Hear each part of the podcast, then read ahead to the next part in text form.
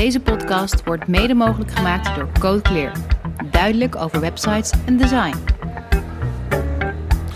Beste luisteraar, we bestaan 10 jaar. Vanuit Amsterdam is dit Onder Media Doctoren. De podcast waarin communicatiewetenschappers zich verwonderen over de media. Beste luisteraar, we bestaan uh, 10 jaar. Tien jaar, En wij, en, en wij vieren dat eh, eh, onder meer door hier in Hilversum bij Beeld en Geluid aanwezig te zijn. Bij de recordpoging voor 24 uur podcast maken. Of het is nog langer, geloof ik. Volgens mij eh, willen ze 200 uur, een hele week of zo. een hele week Ja, podcast maken. Nou ja, wij mogen daar ook ruim een uur van vullen. Met publiek. Er is publiek. Publiek kan jullie laten horen. Kijk eens. Kijk, ja. Nice, allemaal studenten zo te zien. En in deze eh 164e aflevering eh, van Onder Mediadoktoren gaan we het over eh, nou ja, toch wel zware onderwerpen hebben. Namelijk over Nederlandse media in tijden van oorlog. Ehm, bij ons de gast is eh, Vincent Kuitenbrouwer. Eh, Vincent, je bent eh, universitair hoofddocent geschiedenis van de internationale betrekkingen bij de Universiteit van Amsterdam. Toch een van de betere universiteiten van Nederland.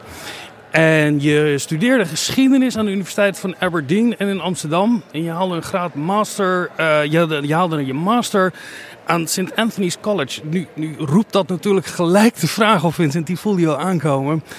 Ben je ooit benaderd door MI6? Eh, daar doe ik eh, geen uitspraken over. En als ik dat wel zou doen, zou ik een hele slechte... Ja, dat, dat...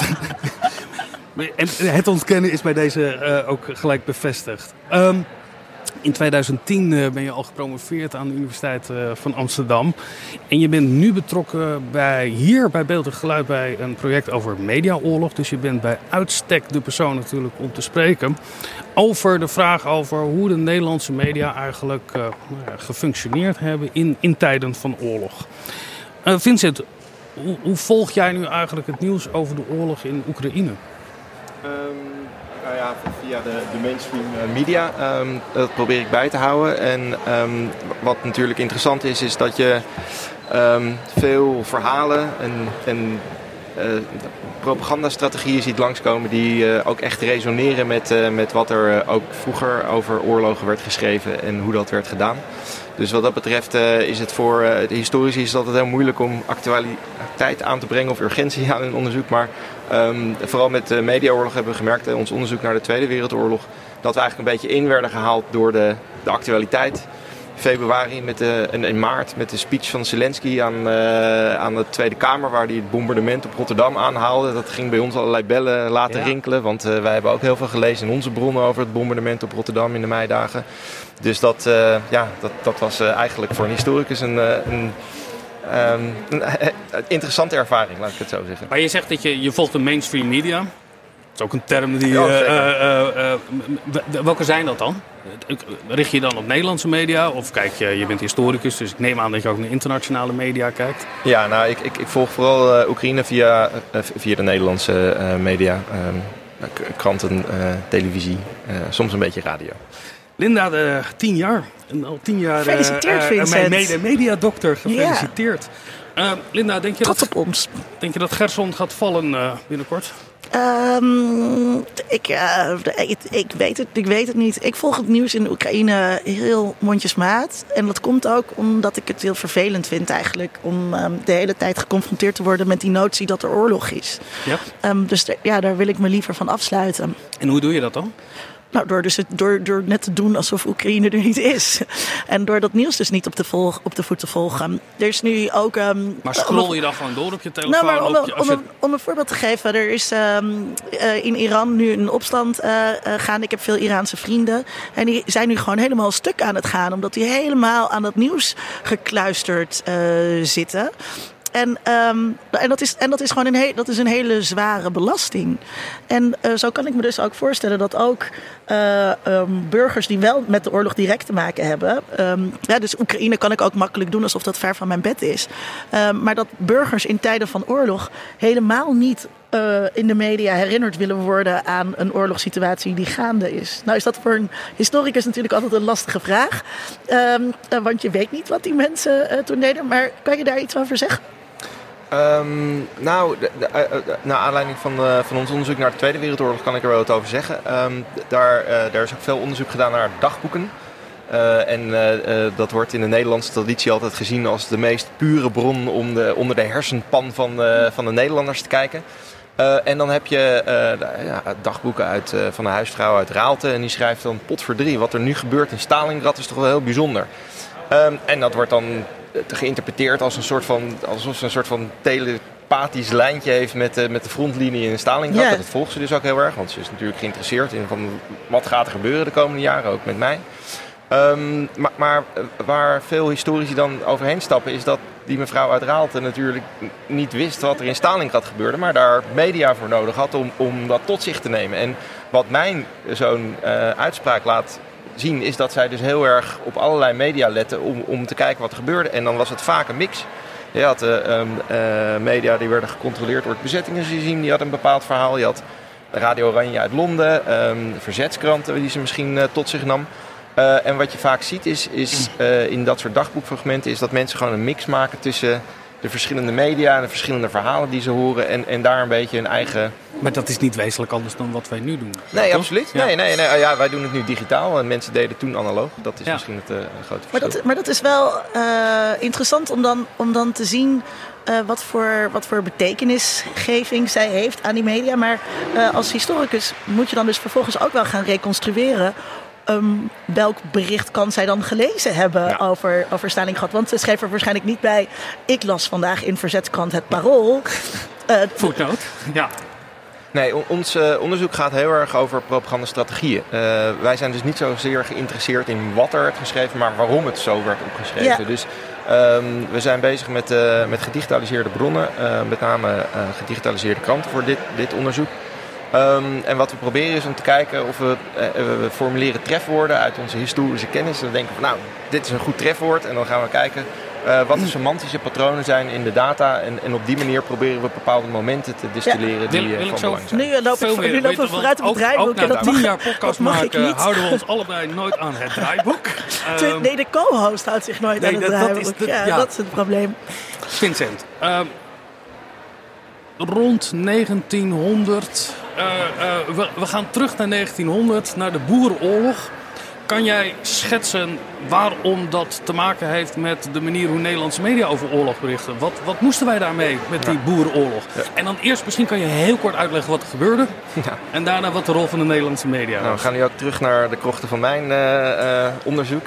Twaalf jaar geleden Dit is mijn, mijn ja. proefschrift waar we het nu over gaan hebben. dat ging over de manier waarop Nederlanders naar um, de Zuid-Afrikaanse oorlog uh, uh, kijkt. Zo noem ik die, uh, dat conflict liever. Um, kan je dat uitleggen waarom? Ja, dat, de Boerenoorlog lijkt. Het, het, het, was een strijd tussen het Britse Rijk, legers van het Britse Rijk, en de Boerenrepublieken Oranje, Vrijstraat en Transvaal. Dat waren twee onafhankelijke witte republieken, of republiekjes bestuurd door een witte minderheid. Um, die afstammelingen waren van VOC-kolonisten um, die in de 17e eeuw naar uh, Zuid-Afrika toegekomen waren. Die waren in de loop van de 19e eeuw de binnenlanden ingetrokken omdat Kaap werd Brits. Um, en ze wilden zich niet onder het Britse bestuur uh, vleien. En ze stichtten daar twee republiekjes. en uh, ze probeerden daar hun eigen identiteit vast te houden. en dat werd vanuit Nederland gezien als een, als een Nederlandse identiteit. Nou, en, dus dat boeren stonden dus eigenlijk voor een super Nederlander in, in het, aan het einde van de 19e eeuw. Um, en wat er, om even terug te komen op de vraag, um, moeilijk is aan die term boerenoorlog, dan, dan focus je heel erg op die identiteit.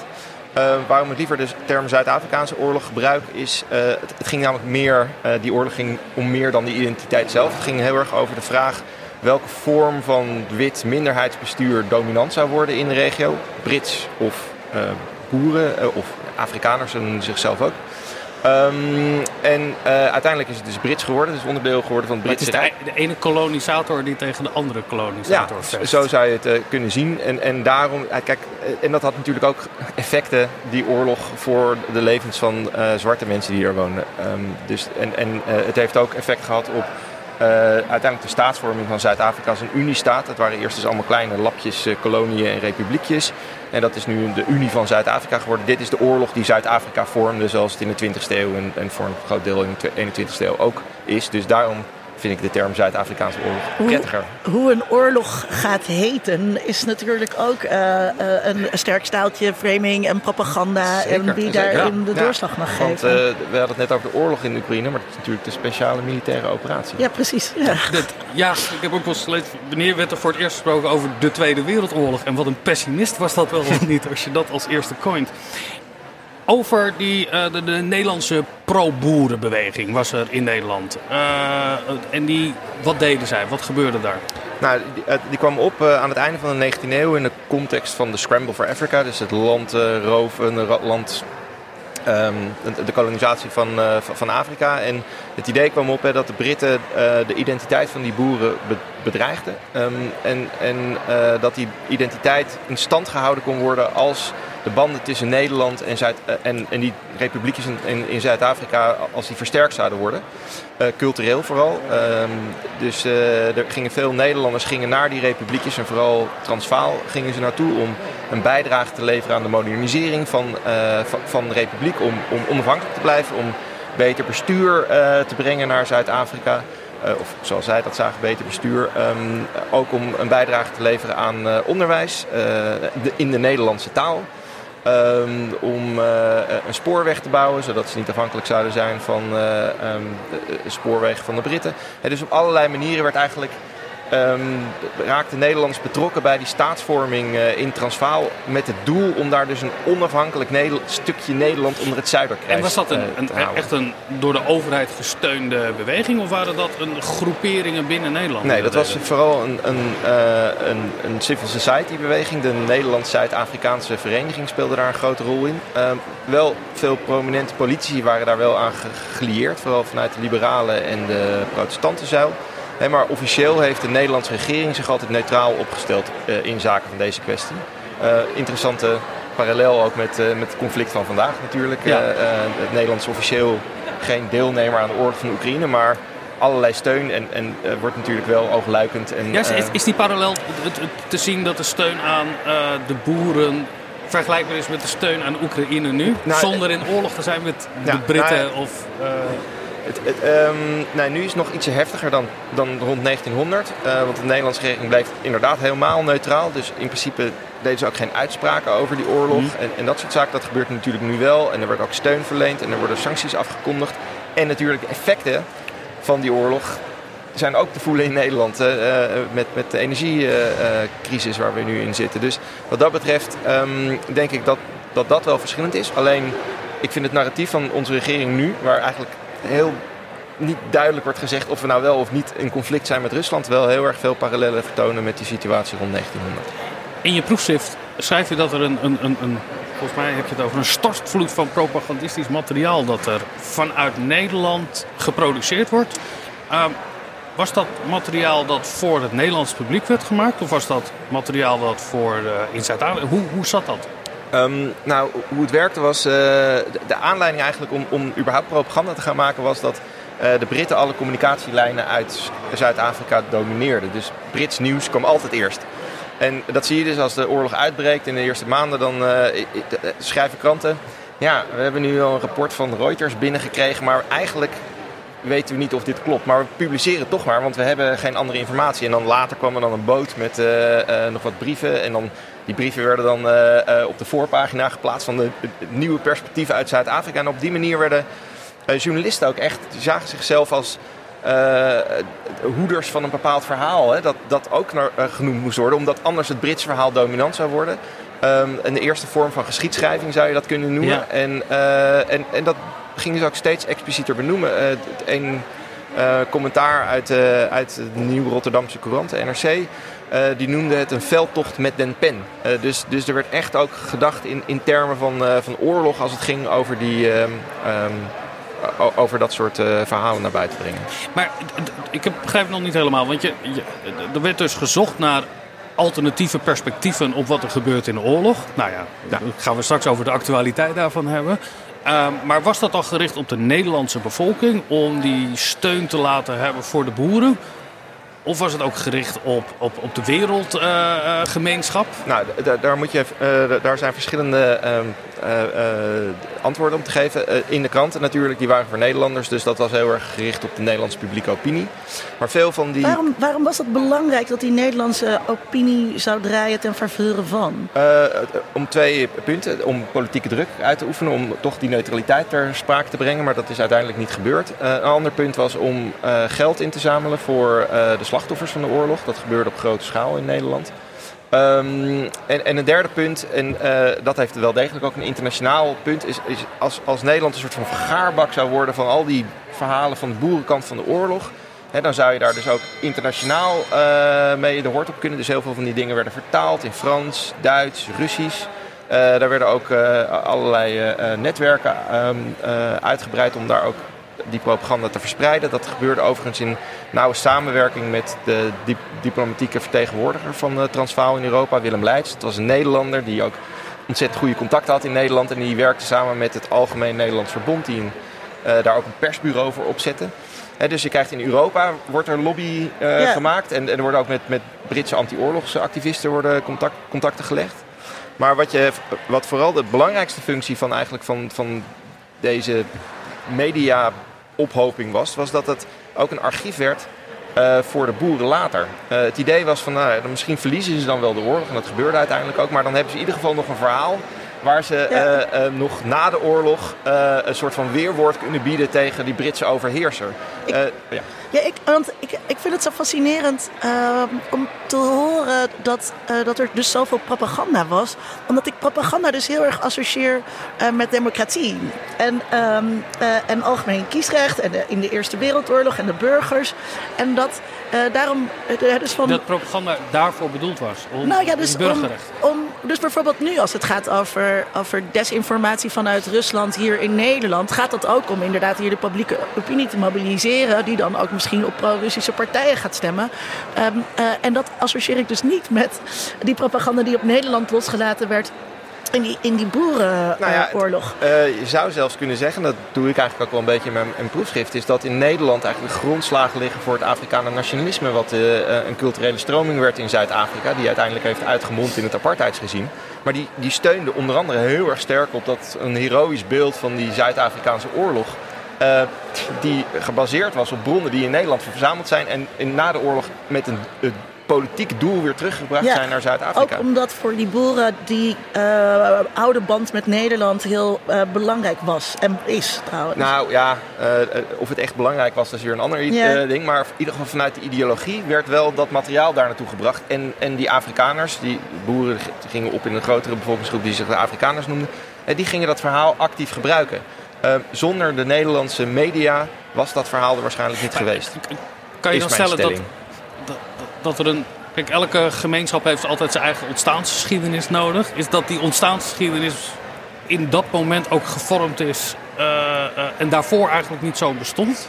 Voor een deel. Uh, daar zit altijd ook weer een wisselwerking in, hè, natuurlijk. De, um, aan het, helemaal aan het begin van de oorlog. Um, dan, dan moet, de, de, de, boerenrepublieken hebben de, Britten aangevallen. De Britten hadden zo'n groot leger opgebouwd dat op een gegeven moment een preemptive strike uh, de beste manier werd geacht. Nou, dan moet je iets uitleggen.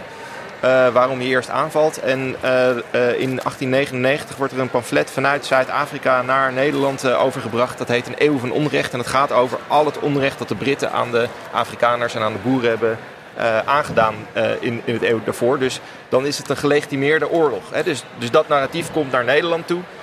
Slaat in als een bom. Uh, Albert Verwij maakt daar een, een, ronkend gedicht over. En, um, en, en dus dat idee vat post in Nederland. Komt allemaal informatie over die oorlog binnen die heel erg past in dat frame. Dat wordt dus allemaal netjes opgeslagen in, in, in, in, kranten, maar ook in pamfletten en in allerlei collecties. En dat wordt weer teruggebracht naar Zuid-Afrika. Dus het is echt een, een wisselwerking eigenlijk van informatie die van Zuid-Afrika naar Nederland en dan weer terug naar Zuid-Afrika gaat. Um, dus dat, ja, wat dat betreft, die transnationale benadering is daar heel erg belangrijk in. Zie je daar ook een, een, een vergelijk met dat er een nieuw dominant narratief komt over, als je dat nu vergelijkt met Oekraïne, wat ook vanuit Rusland historisch wordt geduid als Laten we terug naar Vlad de, uh, the Greatest, hoe heet hij ook alweer? Tot duizend gaat het terug om te laten zien dat Oekraïne onderdeel uitmaakt van. Moeten we het op die manier ook zien dat er een. Ja, en, en Oekraïne heeft daar weer een narratief tegen. Hè? Want wij zijn uh, de, de, originele uh, Roes. Hè? De Kiev-verhalen en de Vikingen, weet ik veel wat, worden erbij gehaald. Dus je, je, je hebt hier inderdaad ook weer een, een botsende ges, geschiedsverhalen hier uh, aan de gang. En, en, um, en, en, ik denk ook dat, dat zo'n conflict heel erg een rol speelt in. weer het omhoog halen van bepaalde aspecten van een volk, essentiële aspecten die, die dan een rol spelen. En wat natuurlijk, wat een interessant parallel lijkt me, is ook met die Zuid-Afrikaanse oorlog. Het Britse Rijk viel die twee boerenrepubliekjes aan. Het machtige Rusland valt het kleine uh, Oekraïne aan, kleine tussen aanhalingstekens. Maar we hebben hier te maken met een David tegen Goliath verhaal. Wat natuurlijk in de Zuid-Afrikaanse oorlog ook heel vaak naar voren werd gehaald om, uh, om, om, te benadrukken dat het een, een oorlog was voor, uh, voor recht tegen macht. En dat, dat frame denk ik dat dat ook heel erg duidelijk terug te vinden is in de, in de huidige tijd. In je proefschrift schrijf je dat uh, in de propaganda werd er veel gebruik gemaakt, wat je altijd in propaganda ziet overigens, maar van stereotyperingen. Wie werden er gestereo... Waren dat dan de Britten die op een bepaalde manier werden weggezet als, uh, als wat? Ja, het perfide Albion. Dat was de term die uh, gebruikt werd. Soort van lange traditie van landroof en hebberigheid die, die tot uiting kwam in Zuid-Afrika, maar die op allerlei manieren in de, in de Britse geschiedenis ook een rol heeft gespeeld. Afgunst ook, denk ik, van een heel groot wereldrijk, wat, wat, wat Groot-Brittannië was rond 1900. Uh, dat verhaal speelt vooral groot in, in, in, Duitsland, hè, waar die ook ambities had natuurlijk ja. voor een groot wereldrijk. Dus dat is het beeld wat, wat geschapen wordt van, van Groot-Brittannië. Ook een corrupte regering met en um, minister Chamberlain van Kolonie was, was vooral de, de grootste boef wat dat betreft in die Um, Cecil Rhodes, een mijnmagnaat, die werd ervan beschuldigd om allerlei Britse kranten om te kopen en op te kopen om, om, om zijn verhaal rond te, te pompen. Wat niet helemaal overigens zonder um, link met de, de werkelijkheid was. Die man die, die kocht Britse kranten om, om zijn verhaal rond te pompen. Maar um, dat soort zaken worden heel erg benadrukt. Het is alleen wel zo dat die, dat vijandbeeld in Nederland nooit absoluut is geworden. Um, hè, dus uh, in context van Zuid-Afrika wordt heel erg gesproken van het, van het perfide Albion. Uh, op andere vlakken wordt er nog wel degelijk met, met Britten samengewerkt. En uiteindelijk is, is, is die oorlog ook, heeft geen blijvende impact gehad op, het, op, het, op de relaties tussen Nederland en Groot-Brittannië. En als je de uh, we zitten nu zo 1899, 1902. Uh, is dit een keerpunt geweest in de manier hoe media werden gebruikt rond die periode? Was, wat, wat was daar bijzonder aan? Nou ja, de Zuid-Afrikaanse oorlog wordt wel de eerste uh, mediaoorlog genoemd. Um, het eigenlijk, uh, de Krimoorlog zou je ook nog kunnen noemen. In ieder geval, de, vooral de Britten hadden, die hadden 200 uh, correspondenten in Zuid-Afrika aanwezig. Dus dat, dat was de eerste keer dat er zoveel embedded journalists uh, ja. aanwezig waren. Een ander heel belangrijk punt is telegrafie als uh, nieuwe technologie in die tijd. eigenlijk het eerste mondiale, grote mondiale conflict dat, dat dus verslagen werd door middel van, van telegrafieberichten. Dus vooral de Britten hadden, hadden een monopolie op die draden, dus die konden heel snel nieuws van het slagveld uh, naar hun eigen publieke opinie brengen. En dat was echt voor het eerst dat dat kon. Ja. En, want... Dus dan heeft het te maken met die uh, onmiddellijkheid die daardoor uh, ontstaat. Ja. ja. want het lijkt me, kranten bestonden natuurlijk al een tijdje toen. dat het beïnvloeden van de publieke opinie, propaganda. ik meen van de Franse Revolutie, daar was ook heel veel propaganda die verspreid werd in de vorm van spotprenten. Ja. Um, maar dat was ter plaatse, dat was heel lokaal. Ja, dit, dit, was echt wat dat betreft mondiaal. Er werd echt meegeleefd. Um, en dan met alle haken en ogen van dien. Want uh, zoals in Nederland moest er vaak gewoon wekenlang gewacht worden totdat er een brief aankwam via de post of gesmokkeld. Uh, en, en dus het was vaak heel erg van, oh ja, weet je nog wel, we, we, twee weken geleden hadden we het over, over deze slag. We hebben nu nog een nieuwe bron die een nieuw perspectief erop ligt. Dus dat, dat was natuurlijk niet zoals wij gewend zijn, maar, um, maar die, dat, dat, dat, die telegraaf heeft echt een, denk ik, een heel grote impact gehad op de gevoelens van betrokkenheid bij dit conflict. Ja. Uh, als je terugkijkt naar de berichtgeving toen, heb je, dan, oh, heb je het idee dat omdat die snelheid van berichtgeving sneller was, dat het ook een hogere legitimiteit kreeg? Dat het niet een brief was die drie weken op een schip zat en uit een ver verleden? Nou ja, in Nederland niet, want die snelle berichten kwamen dus van Britse kant. En, en er wordt altijd gezegd, ja, eigenlijk vertrouwen we dit niet, maar we hebben niks anders om op te schrijven. Dus letterlijk kom je dat tegen in, in krantenberichten. Uh, en dan komt dus dan de brief. En dan is het, nou kijk, hè, hè, eindelijk, we wisten wel dat, uh, uh, dat die Britten zich niet zo netjes hadden gedragen als ze in hun, in hun telegram schreven. Er is één slag bij Elandslaag, daar heeft, heeft ook een groepje Nederlanders gevochten. Nou, en, en uiteindelijk, daar is een, een uh, daar hebben de Britten hebben op een gegeven moment hebben ze op de vluchtende boeren hebben ze een uh, groep mensen op paarden met lansen op afgestuurd, lanciers. Um, en nou ja, dat, dat, werd in de Britse berichten werd dat omschreven als een. Omdat de, boeren hadden een, witte vlag opgehezen en toen weer naar beneden gehaald, toen begonnen, gingen door met schieten. Dus dat had de Britten tot het uiterste getergd.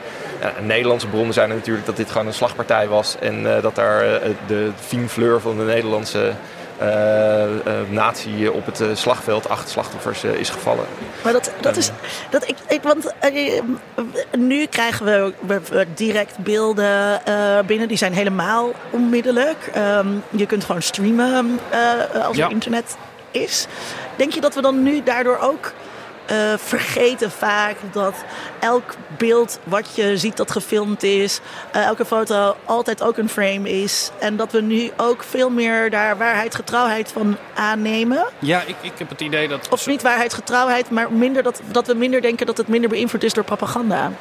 Ja, ik denk dat wat we nu in Oekraïne zien is uh, hoe sociale media een hele belangrijke rol zijn gaan spelen. Waardoor het uh, niet meer het, het, uh, de Arnold Schwarzkopf is die voor de televisie staat zoals in de Irak-oorlog. Maar je krijgt nu de persoonlijke verhalen van Oekraïners te zien die terugkomen in hun eigen dorp en dat bevrijd hebben omhelst. En ja, daar wordt over nagedacht. En daar zit een, uh, uh, een idee achter hoe je dat doet. En, maar ook op een. Uh, dat hele sociale media cultuur omarmd wordt door de Oekraïners met TikTok-dansjes en. en dus, maar, en dat vaak, daar, dus het, nee, maar om even, ja. die authenticiteit zit er niet alleen maar is het echt gebeurd, maar er zit ook een soort emotionele authenticiteit in, waar, waardoor je toegang krijgt.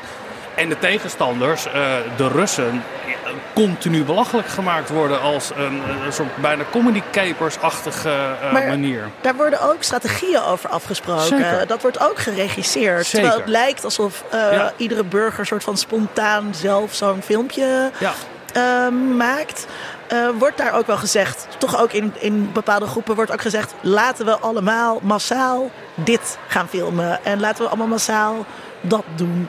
Als het gaat over bijvoorbeeld um, de protesten hier, of de, de anti-corona-protesten hier in Nederland. Ja, en, maar ook in Iran zie je dat nu natuurlijk dat uh, het een wapen kan worden voor een beweging uh, om dat te doen. En daarom vind ik die relatie met, die, met de Zuid-Afrikaanse oorlog. Dat de directheid die die Britten hadden, waarschijnlijk voor de internationale gemeenschap, een enorm voordeel was. Ja. Stel je voor dat een van de partijen, uh, dat Oekraïne eigenlijk het alleenrecht zou hebben over sociale media. Ja, maar wat je ziet is wel is, is dat de Nederlandse beweging erin uh, uh, um, in slaat om, om dus uit die langzame bronnen hele authentieke en uh, beelden van de gewone mensen te distilleren. En die heel erg resoneren op het Europese vasteland en later dus in dat Afrikaner nationalisme. We gaan, we gaan een paar jaar verder, een, een halve eeuw verder ongeveer, naar de Tweede Wereldoorlog. we zitten hier bij Beeld en Geluid. Uh, en jij uh, coördineert samen met Huub Wijfjes een project over mediaoorlog. Um, ik, ik las in jullie opzet daarvan, van wat jullie gaan doen, dat jullie willen kijken vanuit het concept van mediatisering. Kan je uitleggen waarin dat zich dan onderscheidt van klassiek historisch mediaonderzoek?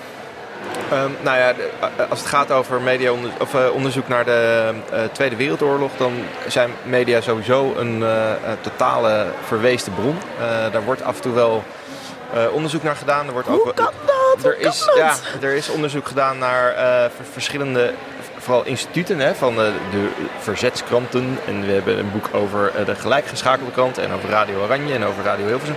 Maar um, vanuit de content is er nooit onderzoek gedaan. En ik denk dat dat vooral te maken heeft met de enorme hoeveelheid bronnen die er zijn. Uh, dat is menselijk Het, het is toch vol. Ja, even, ik wil er even bij stilstaan dat de, de, historisch misschien nog wel de belangrijkste periode. En met een enorme hoeveelheid mediaonderzoek dat wordt gedaan. Dat is toch over de Telegraaf geschreven, meen ik? Ja, nee, zeker. Dus over, over af, afzonderlijke kranten is geschreven. Maar wat wij eigenlijk proberen te doen is, is te kijken van hoe propaganda werkt in, in zo'n medialandschap. En ja. uh, wij willen dus eerst in de bronnen duiken. En dan pas kijken we naar wie er eigenlijk uh, uh, iets zei. En, en dat kan nu omdat heel veel van die bronnen gedigitaliseerd zijn. Dus we kunnen er op een nieuwe manier naar kijken. En dat, dat proberen wij te, te doen in ons onderzoek. En... Ik verbaasde me over de enorme hoeveelheid verzetskranten um, die er waren. Dus ik, ja. ik hoor altijd alleen maar over het parool. Maar er waren er ja, heel veel. Ja. nou, er moet wel iets over gezegd worden. Dat uh, het Parool was een hele tijd de, ongeveer de enige. Uh, vanaf 1943 zie je een enorme stijging in het aantal krantjes. En dat heeft te maken met het feit dat dan uh, radio's worden verboden door het bezettingsregime. Uh, en die krantjes die, die luisterden dan naar Radio Oranje en die schreven eigenlijk over wat Radio Oranje zei. Dus uh, daar, zo, daar ja, zit ja. niet een heel erg uh, redactionele gedachte achter. Maar je had meerdere kwaliteitsverzetskranten, zoals ehm, Vrij Nederland, dat was een protestantse krant, ook Verzeiling natuurlijk. Um, Uiteraard. Je had Christophe Voor, was een katholieke verzetskrant. Um, de Waarheid, communistisch. Dus, dus uh, ook, ook, daar had je dus, een, trouw was weer een afsplitsing van Vrij Nederland van conservatieve uh, protestanten. Protestanten splitsen zich altijd af. Uh, dus, dus wat dat betreft heb je wel degelijk een, een, nou ja, een, een, een koor van um, verzetskranten die ook echt, echt een redactionele um, politiek erop nahouden. Uh, maar wat, wat vooral te zien is, is dat hoe, hoe, verder de oorlog vordert, hoe meer mensen dan ook die krantjes durven te maken. En, uh, uh, en dat zien we dus ook heel erg terug in de data. Voor 1943. Het, het Nederlands verzet ook enorm toenam tegen het einde van de ja, oorlog. Ja, dat, dat, dat, hangt daar een beetje mee samen. Ja. En, dan kunnen ze opeens, dan jatten ze ontzettend veel papier. En dan kunnen ze dus ook gewoon veel meer druk. En, en hebben mooie drukapparaten die ze kunnen gebruiken. Dus wordt de vormgeving ook een stuk mooier. In plaats van dat het van die gestenselde papiertjes zijn. Uh, dus daar is ook wel echt een hele uh, ontwikkeling in tijdens de oorlog. Um, ik vond het uh, heel, als ik mag, ja, Vincent, ik vond het heel interessant um, dat er, er was ook sprake van een soort van spiel, dubbelspiel. Um, dan moet je me even helpen hier.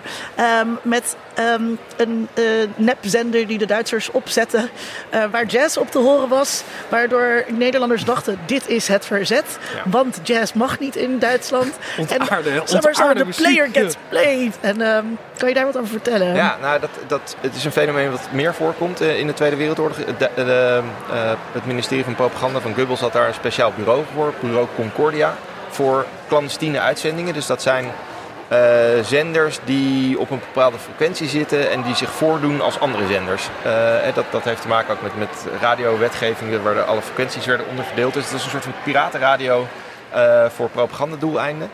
Um, en de zender waar jij het over heet, heet de Geel Club. En die werd in 1944 werd die, opgericht. En die maakte dus een hele ja, zwaar ironische um, content. Waar inderdaad jazz werd gespeeld om net te doen dat, te laten zien dat ze dus eigenlijk uh, tegen de gevestigde autoriteiten waren. ze hebben ook heel veel uh, kritiek geuit op bepaalde aspecten van het, vooral de NSB'ers die vluchten rond Dolle Dinsdag. De term Dolle Dinsdag is verzonnen door deze, door deze radiozender. Um, en het idee was dus eigenlijk een beetje om te destabiliseren. Hè? Dus om mensen die hoopten dat ze bevrijd zouden worden, aan de ene kant een soort van hoop te geven. Maar ze zeiden ook heel vaak, ja, maar die Amerikanen die, die komen toch niet. Dus je hebt nu alle lafaards en de labbekakken, zo werden ze genoemd, die, die, die vluchten nu. Um, maar reken maar niet op dat die Amerikanen komen. En uh, er werden ook best wel vaak wat uh, um, neerbuigende opmerkingen gemaakt, vooral over zwarte soldaten in het Amerikaanse leger. Er was ook een krant die hierbij hoorde, De Gil. Een soort van speld in de Tweede Wereldoorlog met echt bizarre fake nieuwsberichten en, en, en heel ironisch vormgegeven. Maar ik, ik, ik, denk dat daar het idee daarachter was, is dus gewoon iedereen gewoon totale verwarring te scheppen. Als een soort Poetin-achtige chaos, ja, zei trollen, trollen in de, in de Tweede Wereldoorlog. Heeft Poetin, uh, uh, is op de hoogte van dit project? Uh, nou, leest hij jullie inzichten? De KGB, uh, waar hij op, op is geleid, die heeft ontzettend goed gekeken naar de nazi-strategieën tijdens de Tweede Wereldoorlog. En die hebben daar hele handboeken over volgeschreven. Dus daar is een directe continuïteit oh, aan te wijzen. Wow, ja. ja, want het, het, het, idee over propaganda, de geschiedenis daarvan. Uh, het idee, je, je kan wel een ander verhaal vertellen, maar je kan beter gewoon heel veel verhalen vertellen, waardoor de verhalen van degene die je eerst vertrouwde niet meer vertrouwt. Dus het, propaganda gaat er niet altijd om, om een beter verhaal te vertellen, maar ook te ondermijnen van de verhalen die je hoort. Nou, dat een essentieel punt in ons eh, onderzoek is, is dat propaganda nooit een eenrichtingsverkeer is. Het is altijd in relatie met de propaganda van de ander. Ja. Um, en, en dat zijn natuurlijk leugens en zelf vertel je de waarheid. Hè, dus, dus dat zijn natuurlijk frames. Maar wat je net zei, het, het is nog ingewikkelder dan dat. Soms zie je dat een, iets werkt van de ander en dan probeer je dat ook te doen. Uh, het, het V-teken is daar een heel goed uh, voorbeeld van. Dat was een, een, een, idee van de, de Belgische uh, dienst van de BBC. Die hadden bedacht van nou, als iedereen nou een V tekent op, op, het, op muren als een soort van graffiti, dat is een teken van verzet. Uh, staat voor vrijheid in het, uh, in het Vlaams en voor victoire in het uh, Frans. Dus dat kan je ook nog in verschillende talen toepassen. Nou, dat, dat werd overgenomen, ook door Radio Oranje. Er werd een oproep gedaan, zo schrijfvezen op de muren als een soort teken van verzet.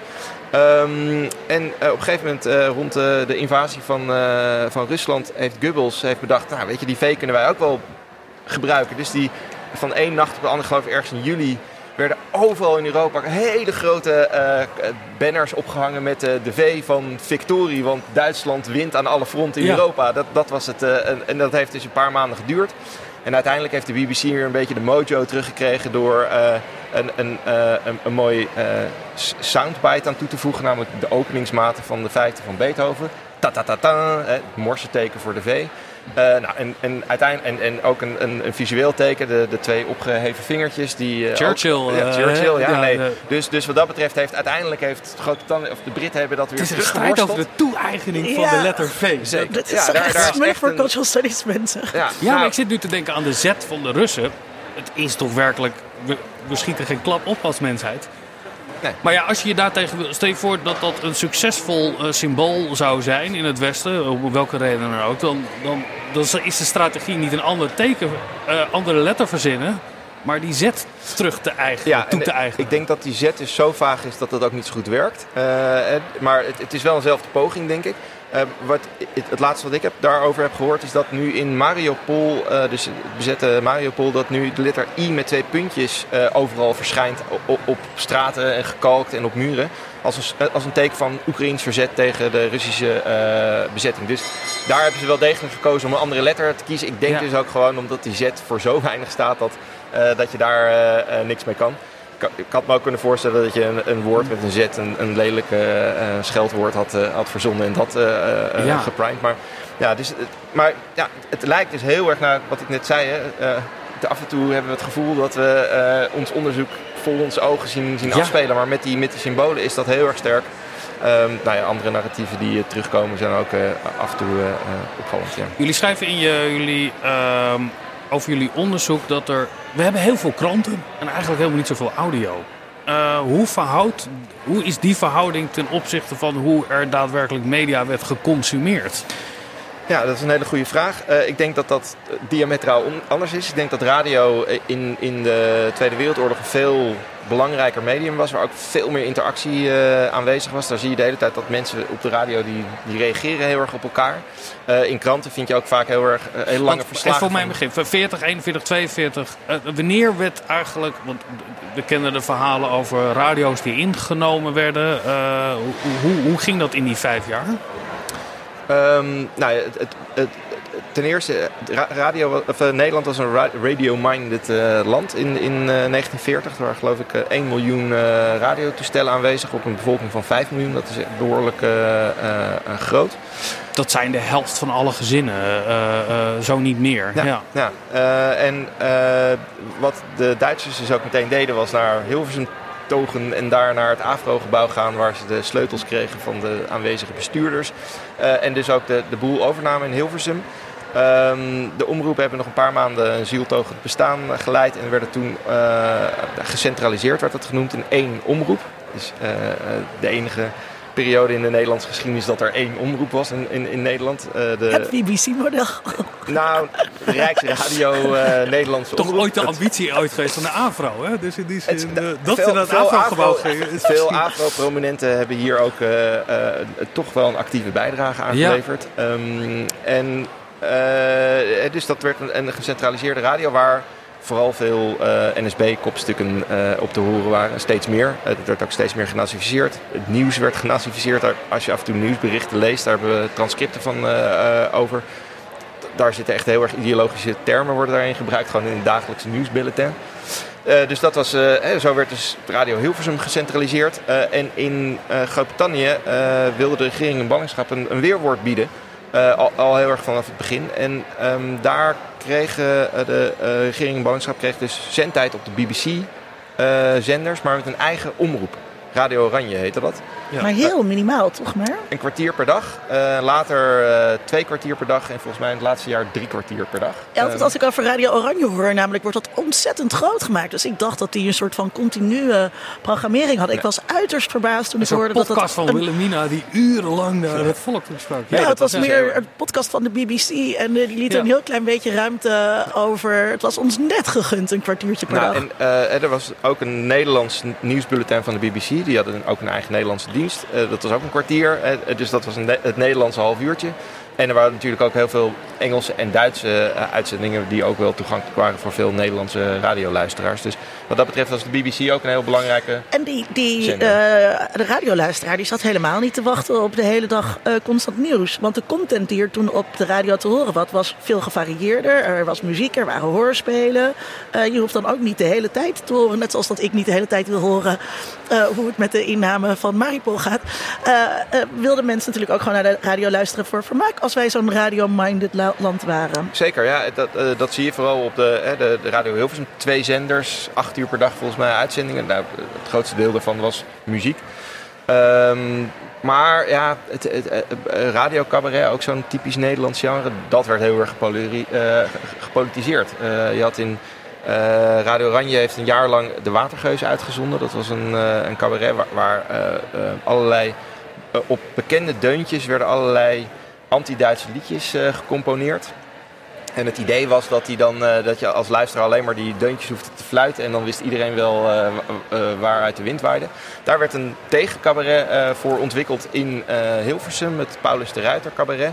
Um, en die gebruikte diezelfde deuntjes om dan weer anti-oranje liedjes op te maken. Dus hier zien we echt een, ook En waren dat populaire melodieën die in Europa waren? Want je hebt toch vaak ja, het, het, vooral uit de Nederlandse cabaret-traditie. Ja. En uh, de, de, meest cynische vorm is, is een liedje van Heintje Davis. de Dikke Man heet het, geloof ik. En daar heeft Paulus de Ruiter heeft daar een verschrikkelijk antisemitische tekst op gemaakt. De Jodeman. Um, en dat is natuurlijk een hele cynische manier om dus... nou, Heintje Davis, die zelf van Joodse afkomst was, om die... nou, ik snap hem. Zijn verhaal um, over te nemen. De in, de, in de beschrijving van die geschiedenis uh, hebben we natuurlijk al die kranten. En wat, wat, weet, wat hebben we nog aan audiomateriaal eigenlijk?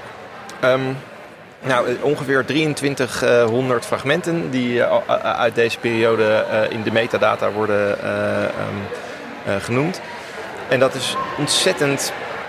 het, ligt er, het is heel erg gevarieerd. Het is heel erg hapsnap. En er, er is dus ook niet echt duidelijk verzameld in Want die tijd. Hoe werd dat opgenomen? Was dat dan iemand die dat dan zelf uh, opnam met een, met een, uh, met een, uh, op een plattenspeler? Ja, een deel daarvan. Ja, dus er zijn mensen geweest die best wel veel risico hebben genomen en dus die illegaal dus, opnames maakten van, van Radio Oranje uitzendingen. Dus dat is een deel van de, van de collectie. In die... Maar was dat bedoeld om te archiveren of om te verder te kunnen distribueren nee, ik, als... ik denk de meeste waren echt amateurs die gewoon zo gek waren van radio dat ze, dat, dat ze dit soort dingen opnamen. En, en heel veel van deze collecties zijn dus ook op zolders gevonden En dan rond 2000 naar beeld en geluid gebracht. En hier zijn ze dus gedigitaliseerd. En ook als je het wilde uitschrijven in je verzetkrantje, dan was het ook handig als je een Ja, opname had. ja en uh, dus dat heet de Sigro-fabriek. Dat een andere, een andere set van opnames. Die eh, stond in Rotterdam en die had dus een, uh, een soort van luisterpost. En die, van de Trouw was dat geloof ik. en die maakte in 1943 en 44 opnames van Radio Oranje uitzendingen om dus inderdaad transcripten te maken. En Radio Oranje ging op een gegeven moment ook opnames heel langzaam uitspreken, speciaal, zodat het makkelijk Ah. over te schrijven was. Nou ja, dus dat, eh, Maar ik kan me dan voorstellen dat dus eh, eh, actief, activistische amateurs Radio Oranje opnemen, maar ehm, die propaganda eh, Nederlands-Duitse eh, content die daar uitgezonden werd, acht uur per dag, is daar dan ook nog iets van overgebleven? Ja, er zijn ook productiearchieven ehm, Toch wel? overgebleven. Ja, ook van Radio Oranje overigens. En eh, die stonden in Londen en die eh, zijn ingepakt en uiteindelijk in het Nieuwot in Amsterdam eh, terechtgekomen, waar ze heel lang hebben liggen verstopt. En die zijn dus uiteindelijk hier in, eh, ook gedigitaliseerd. Ehm, en en van, het, eh, van, dat, van die Nederlandse omroep is dus ook een, ja, zijn opnames eh, bewaard gebleven die ze zelf hebben gemaakt. En vooral die cabaretshow was, eh, omdat dat van tevoren werd opgenomen, is daar redelijk veel van overgebleven. Een andere interessante eh, genre is, zijn de radiobrieven van eh, SS-soldaten die aan het Oostfront eh, vochten. Die, die deden af en toe, spraken ze iets in, wat dan op Nederlandse zenders werd uit, uitgezonden. En een van die brieven is ook een persoonlijke brief, een audiobrief aan vrouwen en kinderen thuis. En daar wordt ook wel heel duidelijk dat de oorlog niet altijd heel erg interessant is. Want het was eh, vooral heel erg saai en je moet even wachten en, eh, en dat soort dingen. Dus, dat, ehm, eh, dus ja, het, het is een totale mismatch van allerlei geluiden uit de Tweede Wereldoorlog... waar we eigenlijk heel, heel weinig chocola van kunnen maken. Soms vinden we hele mooie dingen. Maar soms denk je van, aan de hand van kranten dat je denkt van... oh wauw, hadden we maar de speech van puntje, puntje, puntje. En dan blijkt dat we dan echt ook naar geschreven archieven, papieren archieven... met teksten erin eh, moeten gaan om, om te kijken of, of we daar... eh, Ik wil nog even terug naar die eerste vraag die ik stelde over die mediatisering. Waarin onderscheidt dat zich dan... ehm, misschien moeten we eerst even met elkaar definiëren wat mediatisering is. Ja, het, eh, wij hebben het eh, opgevat als een, eh, eh, eh, een theorie of een benadering van media in een samenleving waar ehm, eh, er een wisselwerking is tussen politiek en media. Eh, en in eh, democratische landen is, gaat het vaak over hoe de media een invloed heeft op de politiek. Tijdens de Tweede Wereldoorlog was er geen vrij medialandschap, dus dat, die benadering is dan een beetje problematisch. Ehm, en het is eigenlijk eerder andersom, hè, hoe politiek media gebruikt om bepaalde punten te maken. Maar bepaalde visies en, en bepaalde concepten uit die eh, theorie, zoals framing, als issue ownership, ehm, eh, als agenda setting. Dat zijn hele nuttige eh, begrippen geweest om die enorme bulk aan, aan vooral krantenmateriaal, om daar een beetje chocola van te kunnen maken. Dus in gesprekken met, we hebben met zes fellows hebben we onderzoek gedaan, allemaal naar ons eigen deelthemaatje. Eh, maar in gesprekken en presentaties kwamen we heel vaak terecht van, ja jeetje, hoe, hoe, hoe moet ik hier nou met al, met al deze honderden artikelen die ik heb gevonden over dit onderwerp, hoe, hoe- ik daar een keuze in maken? En dan zijn dus, eh, nou, helpt, helpen concepten zoals framing en issue ownership helpen heel erg om, eh, om, om, om dat een beetje in een, in een, op een leesbare manier op te schrijven. Anders krijg je gewoon een hele bak eh, het wordt ook- samenvattingen. ja, ik kan me voorstellen dat het ook meer dan een chroniek is van wat er geschreven Ja. is naar een begrip over Ja, welke we- we- rol media spelen. Juist ook omdat we dus heel erg bezig zijn met de, de interactie tussen die verschillende me- medianarratieven, gaat het heel erg over welke, wie heeft het dominante verhaal op dit punt. Eh, Europa, eh, een, een collega van mij heeft onderzoek gedaan naar het concept van Europa. Dat was echt een natieonderwerp. Eh Verenigd Europa, dat was eh, heel populair in de genazificeerde media. Ehm, en, dat werd de hele tijd gecritiseerd wel door Radio Oranje. Maar eh, uiteindelijk was, was Europa echt zo'n zo'n eh, ding waar de naties hun, eh, hun ei in kwijt konden. Vincent, ik wil een, een, in tijd een heel klein stapje maken. Maar misschien qua onderwerp toch ook wel iets heel anders. Al is het alleen maar omdat het een stuk verder weg is. En, en dan komen we gelijk op het punt, hoe noemen we het? Is het de Indonesische onafhankelijkheidsoorlog? Eh, waren het gewoon de politionele acties? Is het een decolonisatieoorlog? Het, eh, Ehm, een paar jaar geleden heb ik de term decolonisatieoorlog gebruikt eh, voor, Ja. de, eh, voor het conflict in Indonesië tussen 1945 en 1949. Eh, maar ik denk dat nu spreken van de Indonesische onafhankelijkheidsoorlog na afgelopen februari, waar een rapport is verschenen, dat dat misschien wel de meest geëigende term is nu. Dat, dat denk ik ook. Laten we die dan ook gebruiken. Ehm, je hebt onderzoek gedaan naar de rol van Nederland gedurende de Indonesische onafhankelijkheidsoorlog. Ehm, voor de luisteraar, dat was natuurlijk een oorlog ook uh, gericht tegen de Nederlanders. Uh, Radio Wereldomroep was net opgericht. Um, wat voor rol speelde zij? Uh, de Wereldomroep was erop gericht en, en heeft ook concessie gekregen van de Nederlandse overheid. met de belofte dat ze zouden kunnen helpen om Indonesië Nederlands te houden. Um, en de, de baas, of de eerste directeur van de omroep, was een oude directeur ook van Radio Oranje. Die al in de oorlog was hij al heel erg voor het uh, terugveroveren van, uh, van Nederlands-Indië. Dus daar, daar is de, omroep, radio, de wereldomroep ook echt voor opgericht om de overzeese Nederlandse gebieden... Onder andere, ja. Vooral om, het, om de Nederlandse stem over zee weer te geven, dus ook in andere landen.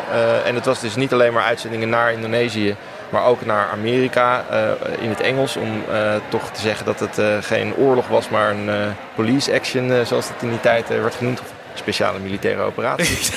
um, ja, dus uh, uh, het was dus ook echt ook wel gericht op, op internationale voorlichting. Maar een belangrijk deel van, het, uh, van de programmering waren uitzendingen voor, voor Indonesië, of de Indonesische archipel. En dan vooral um, uitzendingen voor um, uh, mensen die uh, hielpen om, om Indonesië voor Nederland uh, te behouden. Of weer de White terug Agents noem je De ze. White Agents, ja. ja. Dus dat zijn mensen die uit de interneringskampen kwamen van de Japanners. Dus de oud-koloniale expats die daar waren. Um, en natuurlijk 150.000 Nederlandse dienstplichtigen die uiteindelijk naar Indonesië zijn gestuurd om, om daar te vechten. Wat ik interessant in je onderzoek vond is dat er een omkering op een gegeven moment Nederland, uh, Indonesië wordt onafhankelijk. Maar de wereldomroep blijft daar ook actief. Uh, maar op een gedekolonialiseerde manier. Goed uitgesproken, maar, Vincent. Ja. Hoppakee, die ging er even goed ja, uit. daar zat ik even over na te denken. Uh, maar niet zo gedekoloniseerd als wij nu dekolonisatie zouden noemen, nee, denk ik. Het woord dekolonisatie is altijd lastig wat je daaronder uh, ja. bevalt.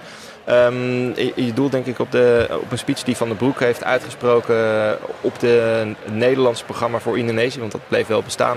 Uh, de dag na de, wat de Nederlanders de soevereiniteitsoverdracht noemen. En wat je ook kan zien als de erkenning van de Indonesische soevereiniteit. Um, en daar gaf hij een speech in uh, waarin hij het zei was dat... nooit van ons. sorry. Dat, uh, uh, daar dacht dus Van den Broek anders over. Want hij, hij zei van, nou, we hebben er 3,5 eeuwen gezeten. En we moeten nu wennen aan een nieuwe, nieuwe we hebben, we hebben het land opgebouwd en we geven het en, terug aan... en, en daarin zegt hij onder andere, als een, als een kind volwassen wordt... dan feliciteer je met zijn volwassenheid en sta je naast elkaar... Uh, en dat is natuurlijk een, het doorklinken van een, van een idee, koloniaal idee, dat uh, niet-westerse volken als kinderen waren die opgevoed dienen te worden. Nou, uh, hij is eigenlijk, de opvoeding is nu zo'n beetje voltooid. En nu, nu, moeten we dus weer een, een, een, nieuwe relatie gaan opbouwen met onze volwassen, volwassen kroost. een ander woord dat hij gebruikt is, we moeten erop letten dat we niet gaan schoolmeesteren. Dat vind ik ook een, een prachtige term, die eigenlijk laat zien dat hij zichzelf moet herinneren dat van, ik mag geen geheven vingertje meer doen naar Indonesiërs. En uh, het idee was dus dat je veel meer content zou maken die dus voor de Indonesiërs was. Dus in hun eigen taal, Bahasa Indonesia, uh, uitgesproken door uh, native speakers. Dus mensen uit Indonesië die naar Nederland kwamen om, om hier achter de microfoon te zitten. En dus helemaal bedacht van oké, wat zouden Indonesiërs interessant vinden? En, um, en, en daar wordt mee begonnen in 1949. Maar dat heeft nog een lange tijd geduurd. Maar dat, is, maar dat is toch heel raar om te bedenken: wij gaan content maken voor Indonesië alsof Indonesië dat niet. En we halen Indonesiërs naar Nederland. Want zelf kunnen ze dat niet. Of, nee, wij, nee, wij nee, willen nou, daar toch ik, een vinger in de pap houden. Ja, uh, pff, uh, nou ja, het, het, het gaat erom om een band inderdaad in stand te houden, denk ik. Dus, en, en dan kan je heel erg nadenken over wat is dan de aard van de band. En, en hoe is het voor. Er werd denk ik wel, in Nederland werd er wel was er een gevoel van verbintenis met, verbintenis met, met uh, de Indonesische archipel. En gezien de geschiedenis kan ik me dat wel voorstellen. Ik wil de effectvraag niet aan de historicus stellen, dus dan uh, stel ik hem aan jou. Vincent, hoe, hoe sterk denk je dat dit soort uh, radioprogramma's, vooral ook tijdens de onafhankelijkheidsoorlog, ook gekleurd hebben hoe um, Nederlands-Indiërs naar het koloniaal verleden kijken? Wij, zijn heel, wij komen allemaal uit een soort cult, cultural ja, studies traditie waarin we dan die... ons altijd willen verzetten tegen ideeën ja. van, van invloed. Maar ik denk dat het, uh, ook als je verwijst naar Rwanda en wat dan ook, toch echt wel incidenten of, of voorbeelden zijn te noemen over hoe dat het beeld vormt over hoe iemand functioneert. Uh, of tenminste, hoe, hoe gebeurtenissen uh, plaatsvinden. Het moeite is, je kan het, niet, je kan het er niet uitlichten. Je kan niet zeggen, als de radio er niet was geweest, dan was die onafhankelijkheid anders verlopen. Of, maar dat of dan keken we nu hier anders uh, terug op, um, ja, wat ik, op de Oost wat ik heel wonderlijk vind als we naar deze tijd kijken. De, met de opkomst van digitale media was toch de gedachte dat we uit verschillende bronnen zouden kunnen putten. En als je dan een verstandige burger bent, dan kan je daar uh, dat allemaal gaan cureren. En jezelf een, een, een, een, een, een goed beeld van de wereld creëren. Omdat je de toegang hebt. En dan werd er woord gezegd, nou dat kon vroeger niet, want je had maar één krant of één radiozender en die dicteerde eigenlijk wat je van de wereld vond. Terwijl ik denk dat we nu al die andere bronnen hebben, dat we nog steeds een eenzijdig verhaal krijgen. Daar zit een enorme hiërarchie in van dat wat van waarde is. En dat het in die tijd ook niet één zender was die dicteerde over hoe iemand naar de wereld keek. Dus dit is een heel erg genuanceerd antwoord. En mensen praten daar, die spraken daar altijd al over. Ja, en, en die waren ook natuurlijk alternatieve uh, verhalen die verteld werden of andere bronnen uh, die er waren. Dus... En hé, zit jij nou per ongeluk de Duitse versie van dat liedje te fluiten? Oh, dat ja, dus, is niet eens door. Je kan niet een één op één relatie ja. leggen tussen hoe het medialandschap eruit zat en hoe mensen dachten over de wereld. Uh, ook nu is niet. Is de injectienaaldtheorie ja. onjuist? nou, ik geef even het woord aan Vincent hierover. Nou, wat, uh, ik, wat je niet moet onderschatten, denk ik, in, in de context van, uh, van Indonesië, is, is het, alleen al het feit dat je een stem hoort uit Nederland in die tijd. Direct via je. Uh, dat had een enorme impact, denk ik. en dat zie je ook echt in, in reacties. En vooral op de eerste uitzendingen na de Tweede Wereldoorlog. mensen luisteren dat in, in interneringskampen, zetten radio aan en horen een stem uit Nederland voor het eerst in vijf jaar. die brieven zijn daar ik denk wel authentiek. Dat gaat echt over van ongelooflijk. Hè? De, de, Nederlanders daar, die spreken tegen Nederlanders hier. En uh, we hebben die stem zo gemist. En dus het is vlak de stem niet uit. En, en vlak audio niet uit als, als, als een heel erg uh, immersief uh, medium. Dat, dat, medium. Ja, dus dat is... Um, wat ik mij van die historische audiofragmenten ook kan herinneren, is dat het veel meer als een communicatiemedium ook functioneerde. Uh, er werd iets verteld aan de mensen daar. Of je moet weten, je hebt nu nog steeds hele kleine regionale zenders. Oejala in Amsterdam, fantastisch. Daar wordt ook gezegd, uh, die en die mag vanavond, uh, je, je, je, moet op tijd thuiskomen vanavond. Herken je dat? Dat het ook een manier was om nou ja, gewoon boodschappen over te brengen. Uh, er komt een schip aan. Uh, uh... Goede programma's.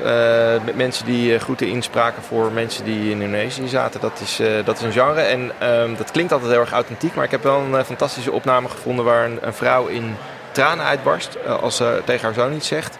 En dat dan de, de, de presentator ingrijpt van nee, sorry, dat kunnen we niet gebruiken, al dat uh, gehuil op de radio. Hè? nou ja, hij zegt dan dat niet, maar dat, dat klinkt een beetje door. En dan hoor je eventjes niks en dan hoor je dat ze weer haar uh, groet inspreekt, korter uh, en het wel droog houdt. En, en dat is denk ik uitgezonden uiteindelijk. Dus ook dat soort um, spontane bottom-up uh, formats, die zijn heel erg gescript en uh, zitten heel erg duidelijk. Of toen hadden ze gewoon nog niet zo door, de mediamakers, wat de waarde is van echte emoties ontlokken aan mensen. En hoe graag wij dat ja, gaan willen luisteren. Het was natuurlijk ook gewoon, je wilt mensen een band met huis geven. Het waren soldaten die daar vochten, maar je wil geen heimwee geven. Dat is ja, ja, ja. ja, het is natuurlijk ook, houden, ja, zo'n zo'n jankende moeder, dat helpt niet voor een moraal natuurlijk. Nee, nee.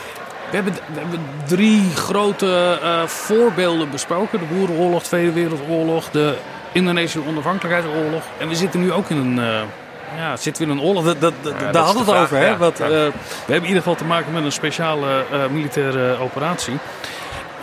een hele grote en moeilijke vraag. Maar op basis van jouw er, ervaring als historicus. En je gaf wel aan, ik zie allemaal dingen terugkomen.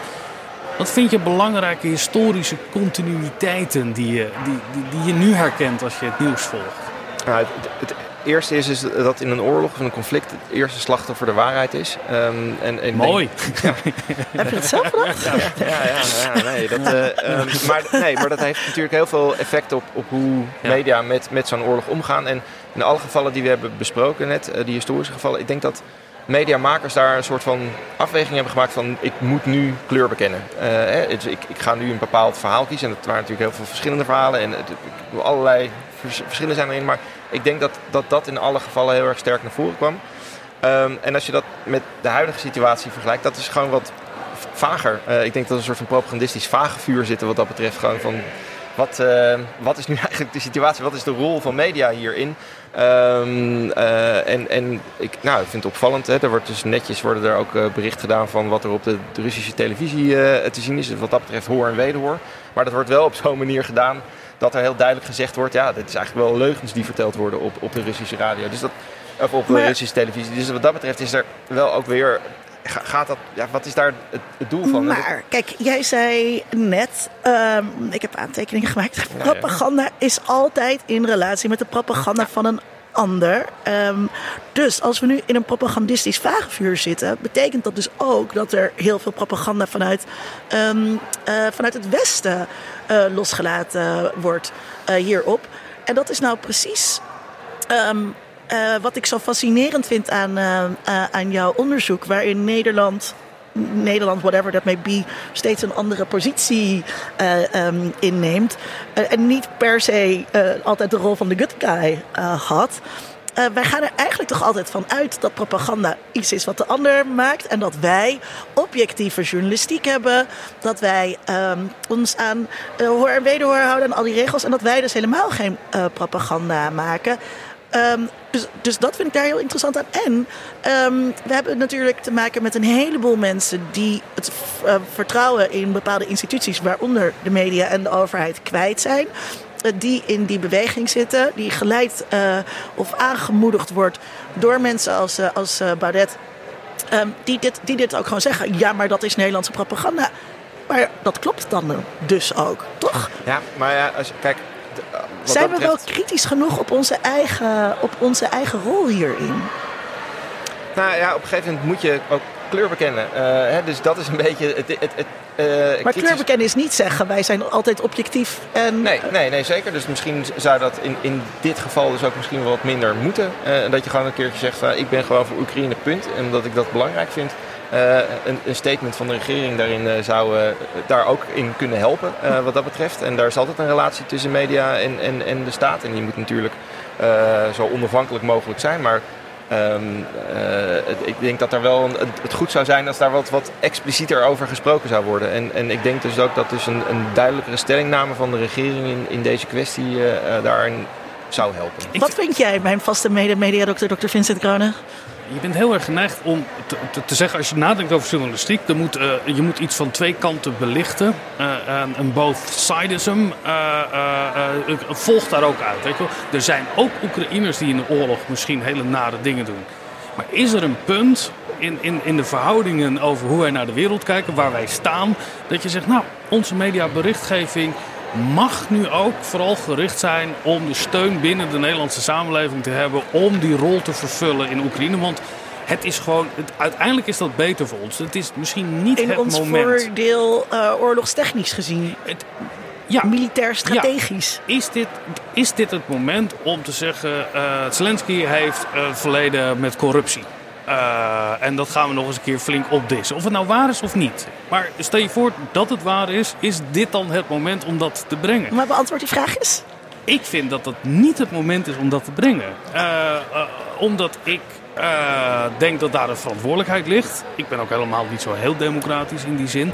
Dat ik denk dat er, dat er situaties zijn zoals deze waarin je uh, baat bij hebt bij een eenzijdige berichtgeving. Dat klinkt heel erg uh, tegenstrijdig, want ik geloof wel in de waarde van journalistiek als, als watchdog. Maar er zijn situaties waarin je kan zeggen, nou, Tuurlijk moet je berichten over dingen, misstanden, maar sommige misstanden zijn misschien op dit moment minder relevant om te benoemen. Uh, de relatie van Oekraïne met de Verenigde Staten uh, en de zoon van Biden en, en de rol erin. Daar, daar, is toch heel veel sleaze en dirt wat je daaruit kan halen, weet ik zeker. Maar is het gepast? Vincent, wat vind jij? Ik denk uh, dat je een hele mooie Nederlandse traditie staat wat dat betreft. Ja, dus dat, dat kan het niet ontkennen. Ja. Maar wat vind jij?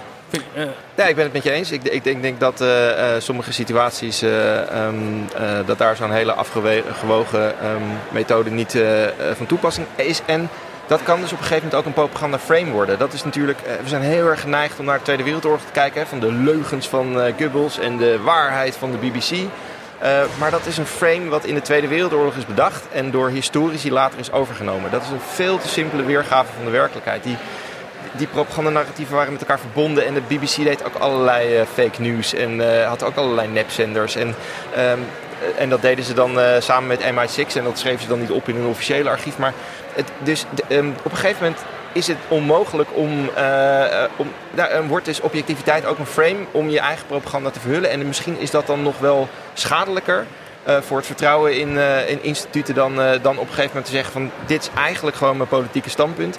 En de tijd roept er gewoon om om dat politieke standpunt uit te spreken en daar ook gevolg aan te geven. En dus wat dat betreft is die hoor en wederhoor Um, maar eventjes een tijdje opzij te zetten en, en, dus mijn, mijn medium. Um... Want dat is wel mijn indruk nu, dat, dat, dat wederhoor, weet je wel, de correspondenten die daar nog zijn vanuit Nederland, of wat wij zien van de Russische media, ja, dat, dat zijn wel de excessen. Die, tenminste, de, het lijkt mij moeilijk te beoordelen, maar van, Die, van die vier uur lange talkshows waar dan iemand uh, met... Maar we hebben ook gezien wat er gebeurt als, als je een Foxpop probeert op te nemen in Moskou. Dan uh, wordt, wordt degene die dat doet, wordt gearresteerd. Dus, dus het, ja. het, het, is ook heel erg de vraag of je uit Rusland wel, uh, of je daar nog wel dat, dat werk zoals wij dat als standaard hebben geformuleerd, of je dat nog wel kan doen. Ja, ja, ja op een gegeven moment en of je het wel... moet, moet dat dus ook naar voren komen, denk ja. ik. En of je die mensen wel in die situatie wil brengen door een foxpopje te vragen waardoor ze worden opgepakt. Misschien moeten we sowieso stoppen met foxpops, maar dat, dat, is, lijkt mij, dat is, uh, lijkt mij heel verstandig. Um, de, uh, in tien jaar podcast maken eindigen we altijd met het beantwoorden van een vraag. En het is in, in die tien jaar... Dat zeg je uh, altijd, maar dat is een leugen, Vincent. Is je het vertelt... altijd, vanaf dit jaar gaan we het anders je doen. Je vertelt altijd dezelfde leugen. Als eerste aan jou. Dat, dit, oh, dit, nu gaan we hebben over propaganda. Linda, als eerste aan jou. Hele grote vraag, houden we van. Hoe functioneren de Nederlandse media in tijden van oorlog? Uh, ik denk uh, dat ze uh, kijken naar um, onder wiens toezicht sta ik en dat, en dat woord spreek ik. Dat is, dat is toch wel een beetje wat ik eruit haal uit dit mooie verhaal van de andere Vincent.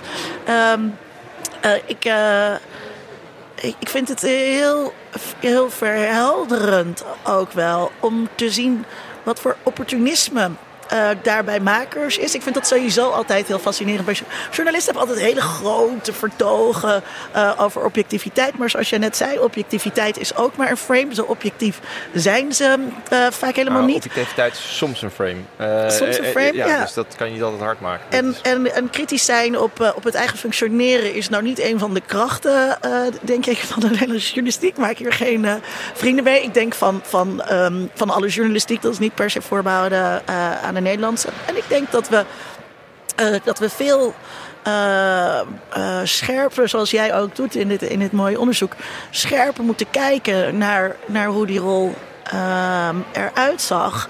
En het is helemaal niet zo hè, van naar wiens woord is het, naar wiens mond. Wiens brood men eet, wiens brood men eet, wiens woord men spreekt. Dat is, dat is denk ik veel te, veel te plat gezegd. Mm -hmm. Uh, maar ik was laatst bij uh, de verdediging van een proefschrift over collaborateurs. En ik, en ik denk, ja, mensen zijn gewoon opportun in situaties van, van oorlog. En soms is het ook niet eens opportun, maar is het ook in het landsbelang, zoals je net zei. Ja, uh, ik, ik denk dat het antwoord op die vraag is denk ik dat, dat mediamakers soms met tegenzin, soms enthousiast zich met propaganda gingen bezighouden in tijden van oorlog. Um, omdat gewoon op een gegeven moment de vraag wordt gesteld, er komt een keuze en, en je, uh, op een gegeven moment moet je aan, aan een kant gaan staan. Wat denk je zelf? nou, we zeggen aan de ene kant vind ik dat je in tijden van crisis uh, mogen de media functioneren als een instrument van macht of een instrument van de macht. Maar dan vind ik ook dat we vanuit historisch perspectief terug moeten kijken en zeggen, nou, daar zaten we, dat, dat, dit was de eenzijdigheid die daar plaatsvond. Um, ik, vind het, ik vind het een hele moeilijke. Ik, want ik vind dat we nu in een situatie zitten dat we het, uh, de media moeten functioneren om hier uh, steun te behouden voor wat er gebeurt. Maar ik vind ook dat de media niet het instrument mogen zijn om uh, ons eenzijdig te informeren. Dus Uh, hier zit een, een, prachtig dilemma. Een, klassiek dilemma, vind ik. Nice. Want in die tien jaar dat wij dit programma maken, um, um, beantwoorden we soms de vraag, soms ja. beantwoorden we hem niet. Soms verzinnen we een andere vraag. Uh, maar vaak komt er wel een soort van een, van een, een soort van nuancering uit. Ja, dit, ja of, kijk, als ik zeg het is een dilemma, vind ik niet echt een antwoord. Maar dat. dat, dat, dat hey, we gaan de komende tien jaar gaan we proberen daar beter in te worden. of juist niet. Ik vind het eigenlijk wel leuk zo. Vind je het niet leuk zo? Jazeker. Ja. We gaan afronden. Beste luisteraar, dit was aflevering 164 van de podcast onder Mediadoktoren. De redactie, dat zijn wij, Linda en Vincent. Uh, en dan bedoel ik Vincent Kronen. Maar ik bedank Vincent Kuitenbrouw voor zijn aanwezigheid in zijn interessante uh, verhaal. Heel veel dank dat je hier uh, naar Hilversum wilde komen. luister, kijk op ondermediadoktoren.nl. Daar hebben we een, inmiddels al best wel een archief. Dat vinden historici altijd fijn. Zo spraken wij al tijd geleden in aflevering 19 over oorlogspropaganda met Cees Hamelink en, en Olaf Koens. Uh, we hebben het in aflevering 41 hebben we het over subjectieve journalistiek gehad. Dat hebben we net ook een beetje benoemd met Rens Vliegendhart. Uh, aflevering 63, de verbeelding van het koloniaal verleden met Pamela Patinama. Ja. En in aflevering 96 uh, over terroristenmedia met Pieter Nanninga. Ging ook daarover. Dus wil je daar meer over weten of meer over luisteren, doe dat dan. Wil je ons steunen? Word dan Patreon of vriend van de show. Ga naar de website en ondersteun ons. Uh, uh, wij gaan de komende tien jaar uh, nog door met deze podcast. Ik heb dus er nog veel zin kan, in. Ik heb er ook heel veel zin in. Heb je ideeën? laat het ons dan weten. Mail ons, Twitter. steun ons of geef aan andere mensen door om te luisteren. Ik dank de mensen hier aanwezig van de Dutch Media Week dat wij hier te gast mochten even, zijn. we hadden en, net een hele grote groep ja. studenten die wel aan het begin aan het juichen waren, maar die zijn nu even weg. Maar we monteren gewoon het gejuich van het begin ook aan het einde. We zetten de applaus eronder. Dan weet u, het luisteraar, alles is fijn. Bedankt voor het luisteren. Tot de volgende keer. Onder Mediadoktoren is een podcast van Vincent Kronen en Linda Duits. Meer informatie vindt u op ondermediadoktoren.nl.